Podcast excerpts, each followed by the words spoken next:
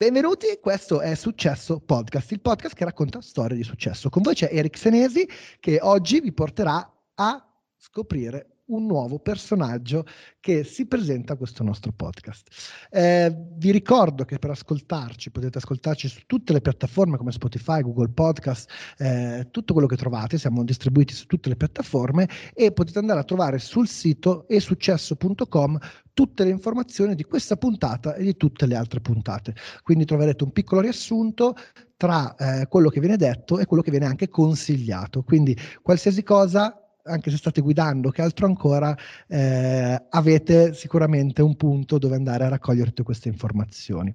Eh, per, per, chi ascolta il podcast per la prima volta, questo è un podcast che eh, vuole trasmettere storie di successo per creare un impatto positivo su chi ci ascolta. Eh, il, il, motivo è proprio questo, niente di più e niente di meno. Quindi se siete in macchina o se è, volete fare un regalo a qualcuno, prendete questo link e giratelo, anche se non l'avete ancora ascoltato, sicuramente ci lascerà qualcosa di molto interessante.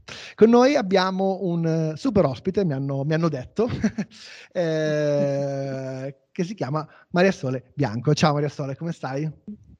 Ciao Eric, molto bene, grazie. Io di solito quando comincio il podcast faccio un piccolo preambolo come questo, che è sempre lo stesso, sono un po' ripetitivo e noioso, e, e, poi lascio subito la parola per far sì che chi è ehm, intervistato pe- ci racconta come mai può essere stato invitato a questo podcast, nel senso per- perché ti ho invitato per te a questo podcast? Devo dire la storia vera. allora, no, intanto posso dire che quando ho iniziato e hai detto oggi eh, vi porto, e ho detto allora dici al mare, no? magari. Quello, quello è di quello diciamo di cui parleremo principalmente. Eh, io sono capitata eh, tra, tra, le tue mani, diciamo, in questo podcast eh, perché mi occupo di conservazione dell'ambiente marino e, e di divulgazione. E quindi il mare è la mia più grande passione, la sua salvaguardia è il mio lavoro e in questo devo dire che sto avendo grande successo. Ok, raccontaci un po' la tua storia, dai.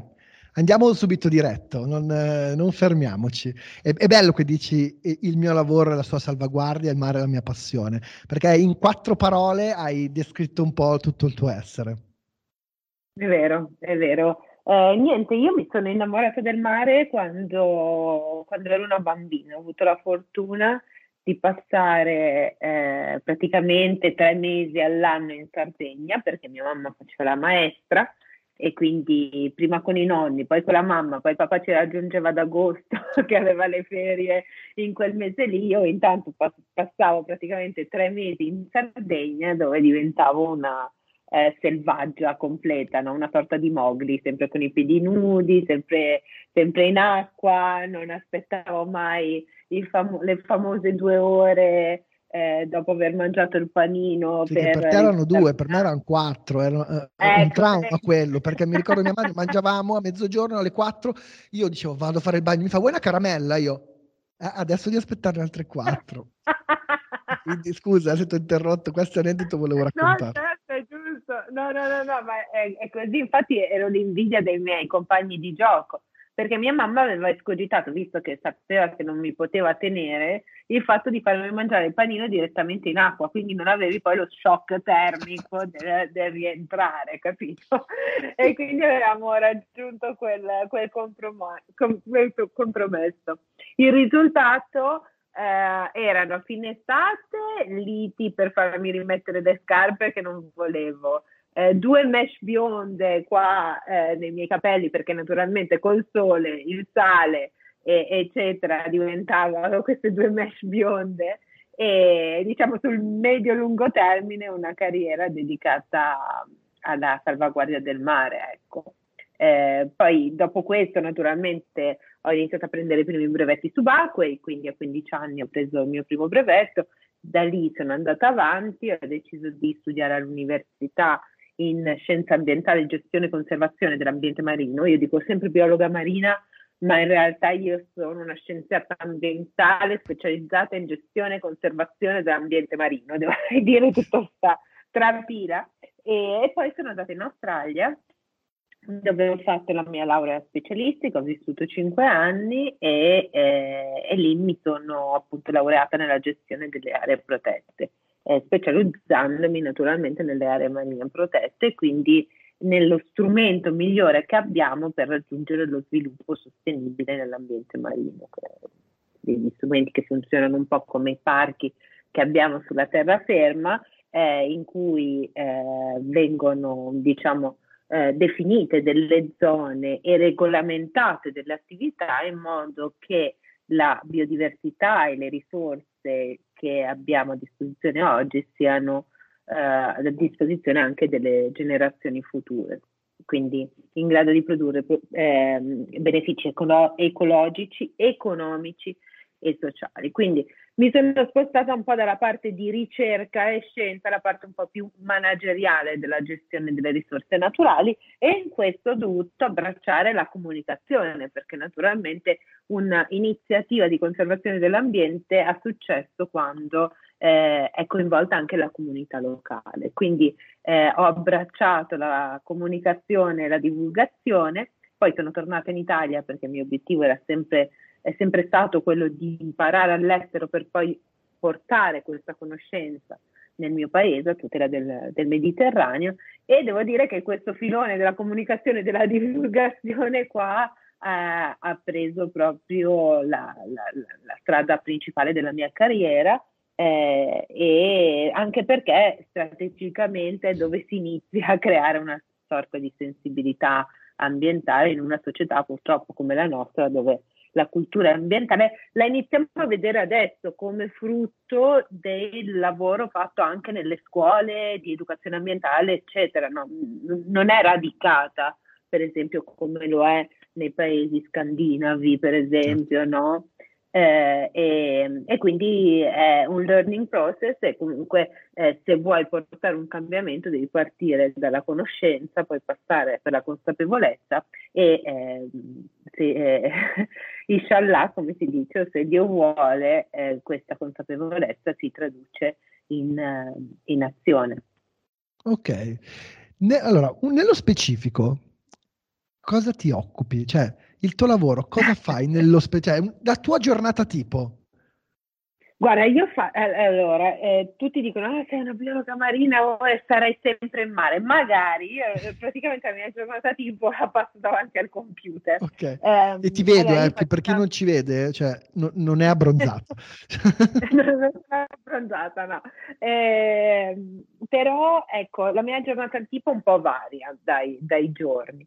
Eh, però ecco, lavoro molto per la mia associazione, io ho, un'associazione, ho, fondato, ho cofondato un'associazione eh, che si occupa di tutela dell'ambiente marino, si chiama World Rise, facciamo dei, dei progetti stupendi e tra tutti questi progetti eh, diciamo che tutti questi progetti sono alimentati dalla passione, dall'entusiasmo di un gruppo di 12 persone, tutti ragazzi e ragazze giovani, eh, che sono un po' un vulcano di idee, no? quindi dobbiamo gestire in 12 che siamo la, la, il monte lavoro che praticamente farebbe un'associazione grande come il WWF, ecco, invece noi siamo piccoli però eh, abbiamo questa energia, questa carica che ci porta veramente a fare eh, tantissimo. Quindi questo occupa, devo dire, quasi l'80% del, del mio tempo. E io sono la presidentessa e uh, svolgo un po' un ruolo anche di direttrice. Eh, poi io faccio anche la trasmissione del Kilimangiaro su Rai 3, quindi eh, un, um, prima dovevo prepararmi una volta al mese per un intervento in studio. Adesso devo dire che ho fatto quasi un salto di qualità eh, sicuramente con grandi responsabilità annesse e adesso faccio i documentari per il Kilimangiaro, quindi racconto al mare da varie parti del mondo, ho fatto dei bellissimi eh, video ehm, alle Canarie, alle Azzorre, l'ultimo è stato quello delle Seychelles, abbiamo fatto uno di prova in Australia e, e adesso dovevo ripartire in realtà, eh, però con la storia della variante il viaggio era proprio in Tanzania, quindi in Africa, e non ci hanno fatto, ci hanno fatto partire. Quindi questa è un'altra parte del mio lavoro, quindi io sono l'autrice la presentatrice, quindi preparo praticamente dal viaggio al testo, alla, alla preparazione, poi alla presentazione del, eh, degli argomenti e poi do una mano diciamo con l'editing e il montaggio finale. Um, in più faccio la consulente, quindi mi occupo di, di consulenza per eh, sul, nel campo della conservazione dell'ambiente marino, adesso ho una consulenza che va avanti da un anno con una grande organizzazione internazionale americana. E, mm, e niente, poi tra questo, in tutto questo ho messo talk, interviste, okay. eh, progetti personali. Quindi devo dire che è una giornata molto, molto impegnativa, però oh. porta tanta soddisfazione. Ok, dormi? Volevo chiedere. dormo, dormo. Okay. Devo Vado a letto anche presto. Ah, ok, no, complimenti per tutta questa energia, perché voi adesso non la vedete, sicuramente la sentirete e mentre la sentirete capirete sentirete proprio quello che trasmette, però già solo quello che dice, che sta dicendo, eh, so, solo una grande energia per me può, fare una cosa del genere. Poi veramente noi ci stiamo praticamente conoscendo in questo momento. La cosa bella di È Successo Podcast che è sempre questo, capito? Che noi ci troviamo, parliamo e poi, ah, grazie.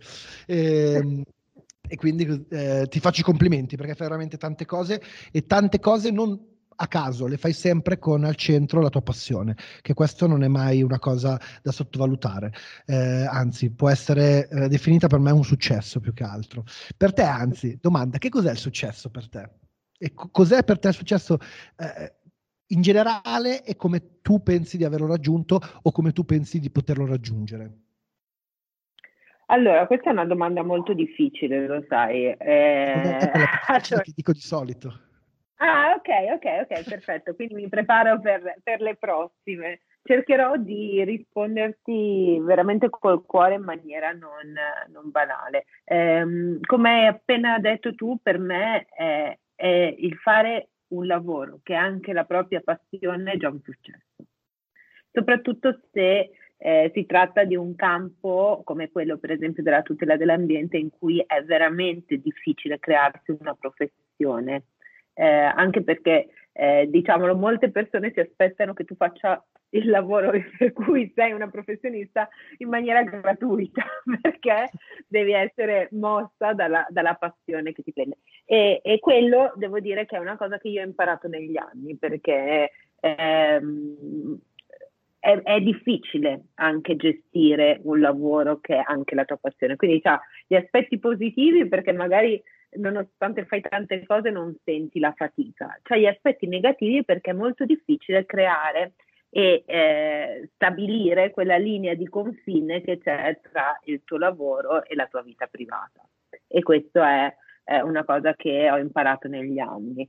Eh, il successo è una cosa che voglio condividere eh, e mi sento che è molto importante da ribadire, eh, si raggiunge attraverso i fallimenti. E, e, questa è una cosa che io, eh, lavorando con anche tanta, tanti ragazzi giovani, è una cosa che non è un concetto molto, diciamo, ehm, non, so, non saprei come dire, però mh, comune o assimilato, diciamo, dal, dalle nuove generazioni. C'è sempre un, un, uh, una um, componente protettiva, però se non ci rendiamo conto che anche attraverso il fallimento, anzi è soprattutto attraverso il fallimento che noi cresciamo e possiamo poi raggiungere il successo che è momentaneo perché poi quello diventa solo la baseline per fare di più e crescere eh, non a livello produttivo ma a livello del per esempio del tuo impatto perché io misuro il mio successo in base all'impatto positivo che le mie azioni riescono a eh, generare.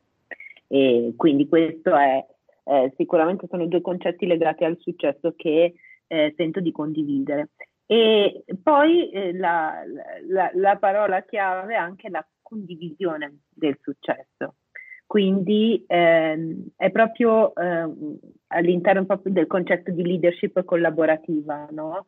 Eh, per me crescere vuol dire crescere insieme agli altri. Quindi World Rise, per esempio, che l'associazione che, fon- che ho fondato, è sempre eh, stata eh, focalizzata su due mission eh, principali. La prima è la conservazione dell'ambiente marino, che è proprio la nostra ragione d'essere, però abbiamo avuto sempre una mission parallela, che è quella del potenziamento professionale dei giovani nel, nel campo delle, delle, scienze del mare e della conservazione dell'ambiente marino. Quindi in ogni progetto abbiamo eh, integrato questa componente di empowerment eh, professionale e eh, vediamo proprio la, l'associazione come una piattaforma di crescita e questo secondo me ci ha aiutato tantissimo ad avere eh, successo perché eh, ecco dobbiamo un po' ehm, cambiare anche il nostro modello no? di eh, successo eh, individuale. È, è, un successo collettivo il vero successo perché poi l'impatto è nettamente maggiore, soprattutto se il tuo eh, metro di misura poi è, è, non è il guadagno che hai fatto, ma l'impatto che hai generato. Ecco. Sì, penso che proprio il successo in sé è difficile raggiungerlo in, in solitaria, proprio c'è sempre un un, supporto esterno di componente di team o che altro ancora. E volevo tornare un attimino su quello che dici te del fallimento, che è una cosa che abbiamo riscontrato anche in tanti podcast, che abbiamo detto proprio che non viene tanto riconosciuto il fallimento come un processo di arrivo, ma più come una vergogna. Eh, si penso che sia dovuto un po' a un sistema magari scolastico che viviamo di paura dell'errore, che ci, eh, ci perseguita dalla maestra che dice avete fatto bene ah, ah. e quindi per me è una cosa così. Eh, tutti gli ospiti che sono passati di qua hanno detto questo, cioè è impossibile eh, arrivare a, una, a, una, a, un obiettivo senza cadere, perché se non cadi non potrai mai arrivare. Anzi, se arrivi a un obiettivo senza cadere, non è l'obiettivo giusto per te. Io sono di questa idea. Assolutamente, no, è molto importante anche perché, ehm, guarda, io ho una ma- mamma che, come dicevo, ha fatto la maestra e, e adesso è in pensione, però ha lavorato 40 anni. Tu parlavi di sistema educativo, però è un sistema educativo che forse va fuori dal, dal contesto scuola, eh, magari in parte recepito, però ehm, io ho sempre questo esempio di mia mamma, no? E in 40 anni di insegnamento lei ha visto proprio forse il cambiamento maggiore che abbiamo fatto quasi come eh, umanità, no? In questi, in questi ultimi 40 anni. E, ehm, e se prima anche il ruolo della maestra era percepito come un'integrazione al ruolo educativo dei genitori e la maestra era una istituzione anche per i genitori, nel senso che se la maestra ti aveva sgridato, tu non prendevi, cioè il genitore non prendeva le tue difese, prendeva automaticamente le difese della maestra. Lei mi raccontava che questa percezione è cambiata completamente e negli ultimi anni del suo insegnamento lei non aveva difficoltà con i suoi alunni, ma aveva difficoltà con i genitori, con gli, con i genitori che per qualsiasi cosa magari lei rimproverasse un, un bambino che era parte del suo eh, percorso educativo, lei si ritrova i genitori che gli dicevano ma come si è permessa di rimproverare mio figlio o mia figlia. Quindi eh, questo è molto importante perché poi quando queste persone poi si, infa- si affacciano sul mondo del lavoro e il, il, processo di apprendimento va attraverso gli errori, gli sbagli, no? Quindi se, eh, soprattutto io no, che prendo ragazzi giovani, eh, se ti dico guarda questa cosa qui eh, è stata fatta in maniera sbagliata, andrebbe fatta così per questo questo motivo. Ogni volta, in alcuni, in alcuni casi no, che ho riscontrato, era percepito come un attacco personale. Certo. Quindi neanche riconoscere nel tuo datore di lavoro la capacità di, eh, di, eh, o comunque la possibilità che ti possa dare un indirizzo eh, che porta alla tua, alla tua, crescita professionale. Eh. Quindi è per questo che mi sento di sottolinearlo, perché mh, mm, come si dice a Napoli nessuno nasce imparato, cioè eh, tutti dobbiamo fare degli errori e tutti cresciamo attraverso i nostri fallimenti che se vengono analizzati, contribuiscono a farci risettare tutti gli strumenti per poter poi passare quell'ostacolo, ma anche fare il salto di qualità e passare di livello. Certo, ti capisco bene perché io ho insegnato per tanti anni, da quando avevo 25, eh. 24 anni ho insegnato per 5-6 anni e è proprio una cosa che ho riscontrato, cioè entravo in aula e a volte mi trovavo più problemi con i genitori che con gli alunni in sé, però speriamo di aver aiutato questi ragazzi, e, ehm, anche se sembra che ho 45 anni, invece ne ho 32, eh, te, te, lo dico. ah, sei giovanissimo. Hai visto? No, è la, è la fotocamera che mi fa sembrare così. Ti faccio un'altra domanda, velocissima, bruciapelo. Trovi la macchina del tempo, puoi tornare indietro di vent'anni e parlare con te per dieci minuti. Cosa ti diresti? Credi nei tuoi sogni. Che ce l'hai fatta, però. sì. Una persona che stimi e perché? Eh, allora, bella domanda. queste sono proprio bruciapelo come... Vado, pam! Come... Senza... Il, il, bello della diretta, chiamiamolo così. Ma guarda, ehm, ci sono tante persone che, che stimo e sono una persona parlavo proprio nella call prima di, di raggiungerti in questo podcast eh, con questa persona che è un, um, è un artista, devo dire, al sottotono. Lui mi diceva, ma io mi innamoro facilmente, no? E penso che sia anche una parte fondamentale del mantenere la propria creatività eh, allenata, no? Il proprio spirito. Quindi ehm, sapersi innamorare e, e, in qualche modo apprezzare le persone per, per le varie eh, competenze, le varie qualità no? che hanno. E, ehm, sicuramente ehm, io ho grande stima della mia mamma, ormai siamo rimaste io e lei eh, nella, nella, famiglia e devo dire che eh, ha, ha, portato avanti eh, questa, questa, situazione con, con grande forza. E purtroppo certe volte è la mamma che, visto che è, è sotto la mia, la mia ascella, no? siamo legate, sono, sono, poi quelle persone che ti scordi di ringraziare o di, eh, di riconoscere particolarmente. Quindi eh, è, è, proprio strano che quando mi hai fatto questa domanda la prima cosa che mi è venuta in mente era mia mamma. Quindi se ascolterà questo podcast sarà sicuramente poi in lacrime perché non glielo dico mai, ma è una persona che stimo tantissimo per la sua forza, per la sua capacità di ascolto e eh, per, eh, per, anche la sua creatività, la sua arte, la sua capacità di mettersi in gioco. Quindi questo sicuramente è questo l'abbiamo scolpito su Spotify, quindi eh, Mamma di Maria Sole, cioè, puoi ascoltarlo in loop tutto il giorno questo. Se mio figlio dicesse mai una cosa del genere in un'intervista, cioè, io lo riascolterei all'infinito. Cioè. Ecco, eh, penso eh. che la mamma farebbe così, imparerebbe quasi anche a, a, a, a, diciamo, tagliare quel pezzo lì dell'intervista per poi metterselo sui come, come, come suoneria del telefono. Altra domanda, l'abitudine che vorresti perdere e l'abitudine che non vorresti mai abbandonare? Allora, l'abitudine che vorrei perdere è eh, il fatto di essere eh, cioè, poco sportiva.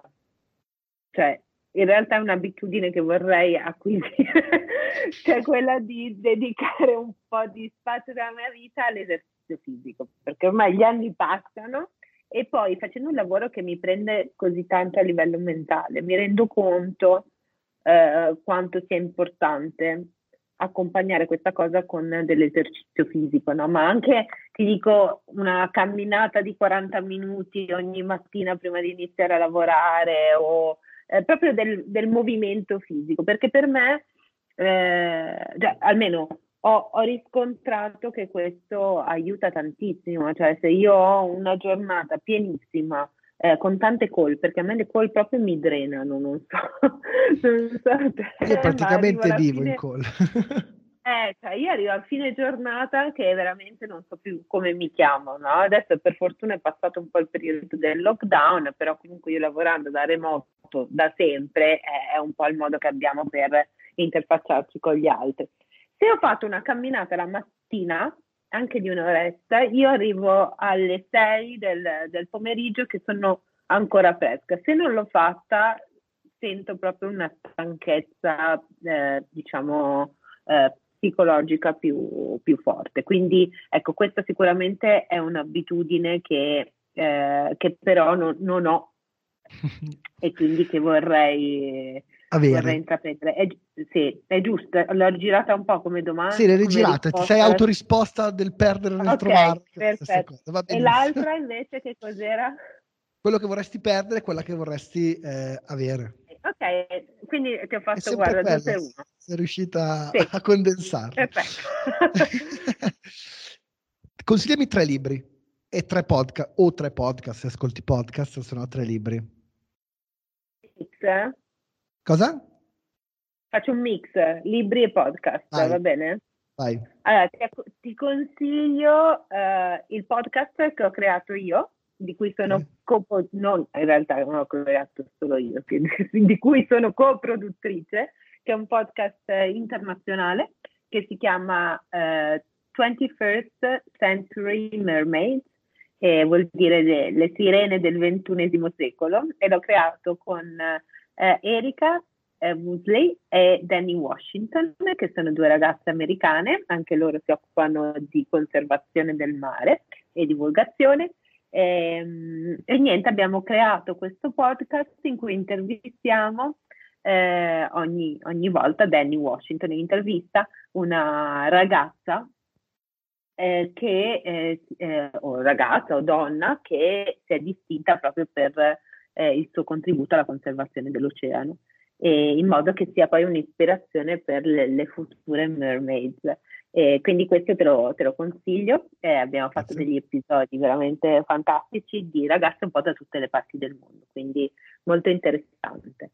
Eh, per quanto riguarda invece i libri, ti consiglio eh, un libro che si chiama eh, cioè, su un tema che in questo momento per me è molto, è molto caro e devo dire molto interessante, cioè il mio interesse eh, sta andando in quella direzione che è proprio eh, la direzione della leadership. E quindi come ognuno di noi può essere un migliore leader, ma migliore leader, cioè non dobbiamo intraprendere il, cioè, scusami, eh, interpretare la parola di leader come il capo, no? In realtà un buon leader è una persona che può portare il cambiamento con il, l'aiuto del, della sua squadra, quindi eh, la leadership è proprio l'arte di, ehm, di lavorare con, con, le altre persone, di farlo in maniera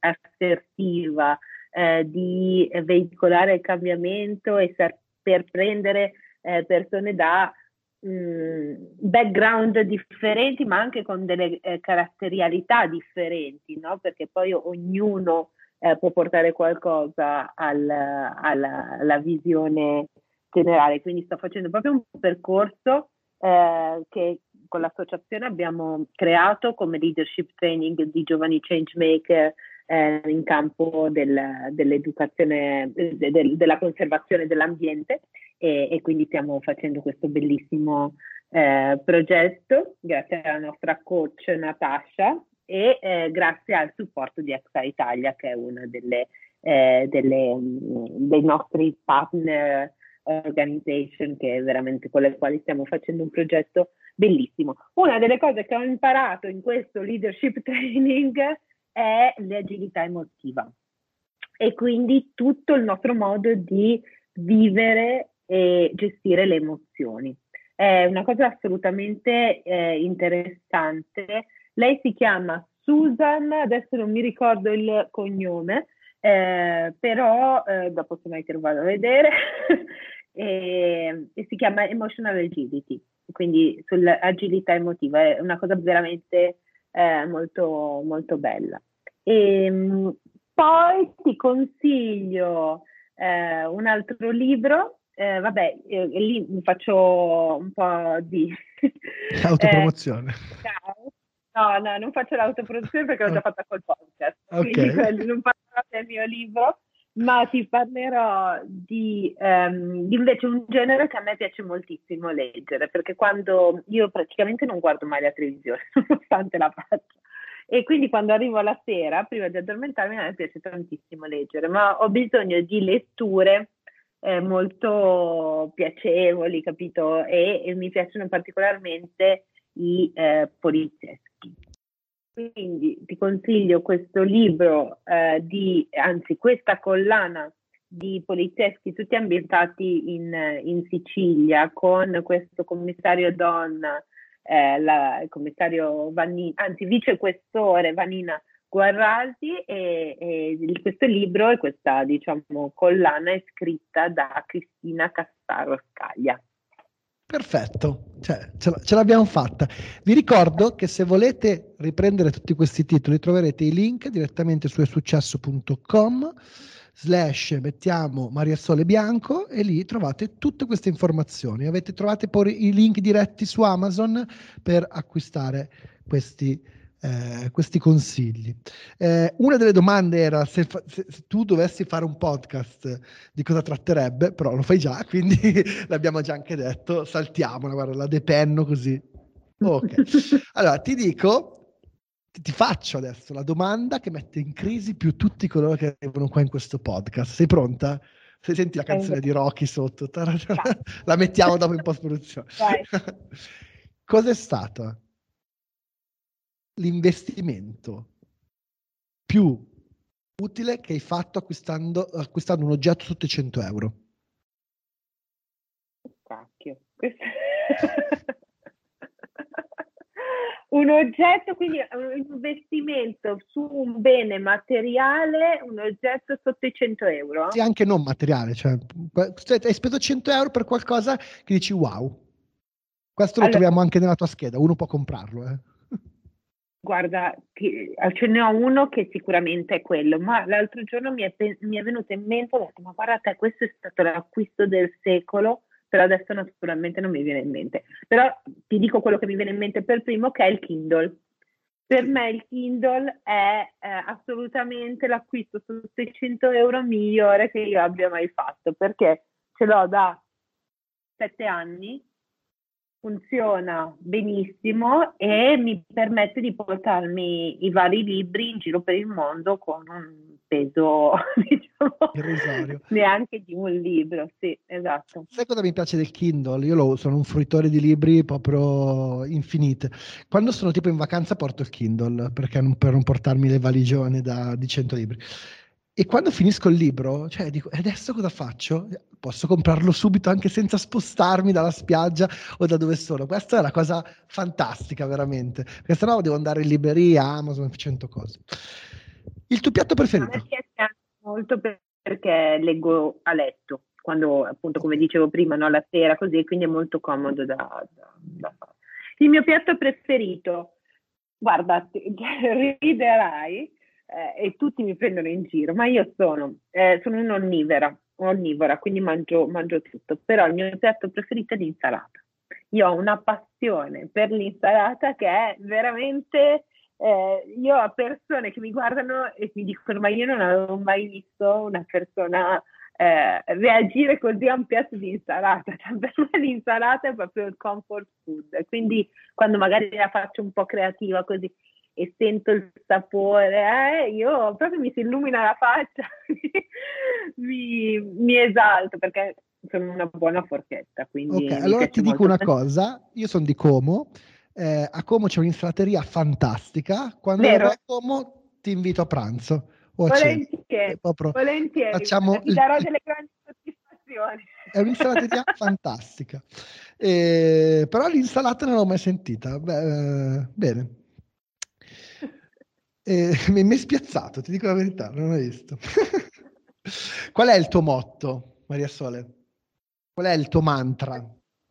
Bah, è un mantra legato anche molto al mio lavoro, no? quindi eh, lo dico spesso anche la, la, la, diciamo, il sottotitolo del mio libro, la nostra esistenza dipende dal mare, il futuro del mare dipende da noi.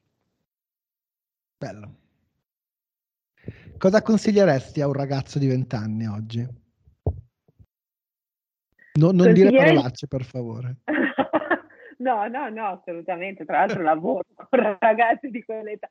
Consiglierei di fare un leadership training o comunque eh, di eh, approfondire eh, gli aspetti legati alla leadership perché in questo c'è anche per esempio il, l'accettare il fallimento, prenderlo, eh, riconoscere i propri errori, eh, saper crescere da questo processo e, e, secondo me è veramente una cosa, eh, sarà perché mi sono innamorata ecco, di, questo, di questo tema ultimamente, però dovrebbe essere una cosa che insegnano nelle scuole perché c'è tantissimo di anche educazione civica, no? e di, certo. di rispetto, di tolleranza, di, di sapersi interfacciare eh, con, con, le altre persone e, e, di farlo in maniera assertiva quando lo stile, se vuoi, comunicativo più diffuso eh, del nostro tempo è quello aggressivo. Quindi certo. è, è, proprio, eh, secondo me, mh, apre la mente, sì, dovrebbero insegnarlo veramente, la leadership, il public speaking, eh, la persuasione. Io dico sempre, faccio tanti corsi come formatore e quando entro in aula una delle prime cose che faccio sempre è la persuasione, non per saper persuadere a livello pubblicitario, ma saper disinnescare i persuasori che eh, cercano qualche leve nei tuoi confronti. Stessa cosa nella leadership, non è una cosa che per me deve essere approfondita molto perché eh, come dici te eh. può essere una buona base. Poi oltre eh, al public speaking che è una cosa molto importante, poi c'hai tutta la parte della comunicazione interna perché il public speaking è esterno, la comunicazione interna è ancora più importante, quindi eh, il, il, fatto di avere, di instaurare anche un rapporto di comunicazione ehm, trasparente con i propri collaboratori, di creare uno spazio uh, safe, come si dice, no? quindi sicuro per poter esprimere le proprie idee. È, è proprio una cosa, eh, devo dire, eh, che porta a una crescita personale e professionale incredibile, quindi consiglierei tantissimo questo. Perfetto. Eh, siamo alle ultime due domande, andiamo in, in velocità. Ehm, Cosa fai prima di un appuntamento importante? Ma eh, amoroso? Anche amoroso. no, no, no. Ehm, amoroso, guarda, devo dire che ho un compagno ormai da otto anni, quindi devo dire che non, non mi preparo più molto. Ehm, Beh, prima di un appuntamento, questo è stato un insegnamento di mio papà, per, per esempio un appuntamento di lavoro mi informo sulla persona che vado a incontrare e quindi faccio un po' di ricerca, e, eccetera. E, mm, e poi in realtà cerco sempre di essere me stessa, quindi non, non, non ho particolari ecco, preparazioni.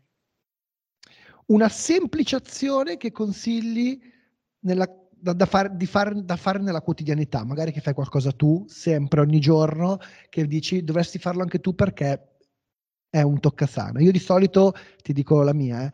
io eh, abito a Como, sono sul, sono, uh, ho il terrazzo che vedo il lago e mi prendo eh. un respiro per me, cioè mi fermo respiro e dico ok, Bravo. posso cominciare la giornata. Sai che avrei detto respirare, che è una cosa che però io non faccio abbastanza, che è un'altra abitudine che eh, sarebbe eh, bellissimo acquisire e rendere propria eh, in maniera quotidiana, ma respirare è una cosa incredibile, noi, noi la diamo così per scontata, ma eh, soprattutto sotto stress o quando si hanno tanti pensieri, prima di un, un evento pubblico magari in cui si parla ehm, alle persone, quindi si ha un po' di ansietta così, ma comunque anche bisogna gestire la voce.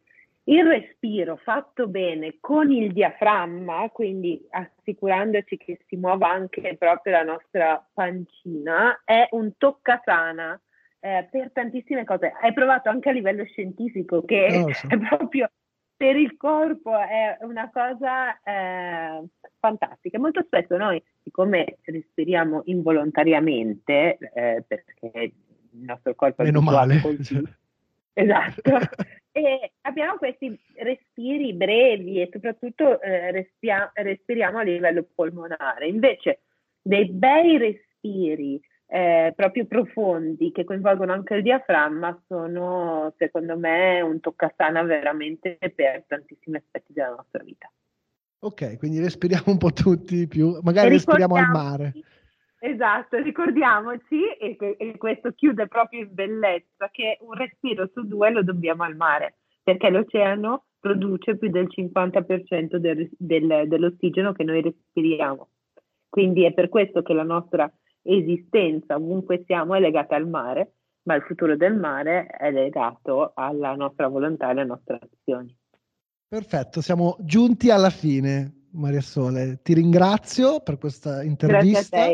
Eh, ti, ti, ti, consiglio, ti dico, dai, dai i tuoi contatti, i tuoi eh, modi che puoi essere seguita, guardata, Instagram, Facebook, eh, LinkedIn, eh, siti web e che altro, così se qualcuno può anche sostenere, sostenere la tua certo. causa e ci ascolta, eh, siamo contenti. Troverete anche tutto poi nella pagina che troverete del sito. Quindi se vuoi... Allora, mi trovate eh, su Instagram come Mary Sunrise, M-R-I Sunrise. Eh, trovate la mia associazione che si chiama World Rise con, sotto at World Rise underscore onlus e questo su Instagram. Poi ci, mi trovate come Maria Sole Bianco e World Rise come World Rise su Facebook e su LinkedIn. E, mh, e poi il sito www.worldrise, scritto come mondo che sorge, quindi worldrise.org e www.mariastolebianco.it. Abbiamo detto tutto, quindi seguitela che questa ragazza fa delle cose straordinarie. E poi, cioè, sicuramente boh, sicuramente eh, capirete l'energia che sta trasmettendo. Eh, lasciamo i nostri ascoltatori con un tuo consiglio altamente ispirante, quindi caricali, digli qualcosa. Ah no, adesso, ma pensavo che fosse difficile, eh, finita invece. No.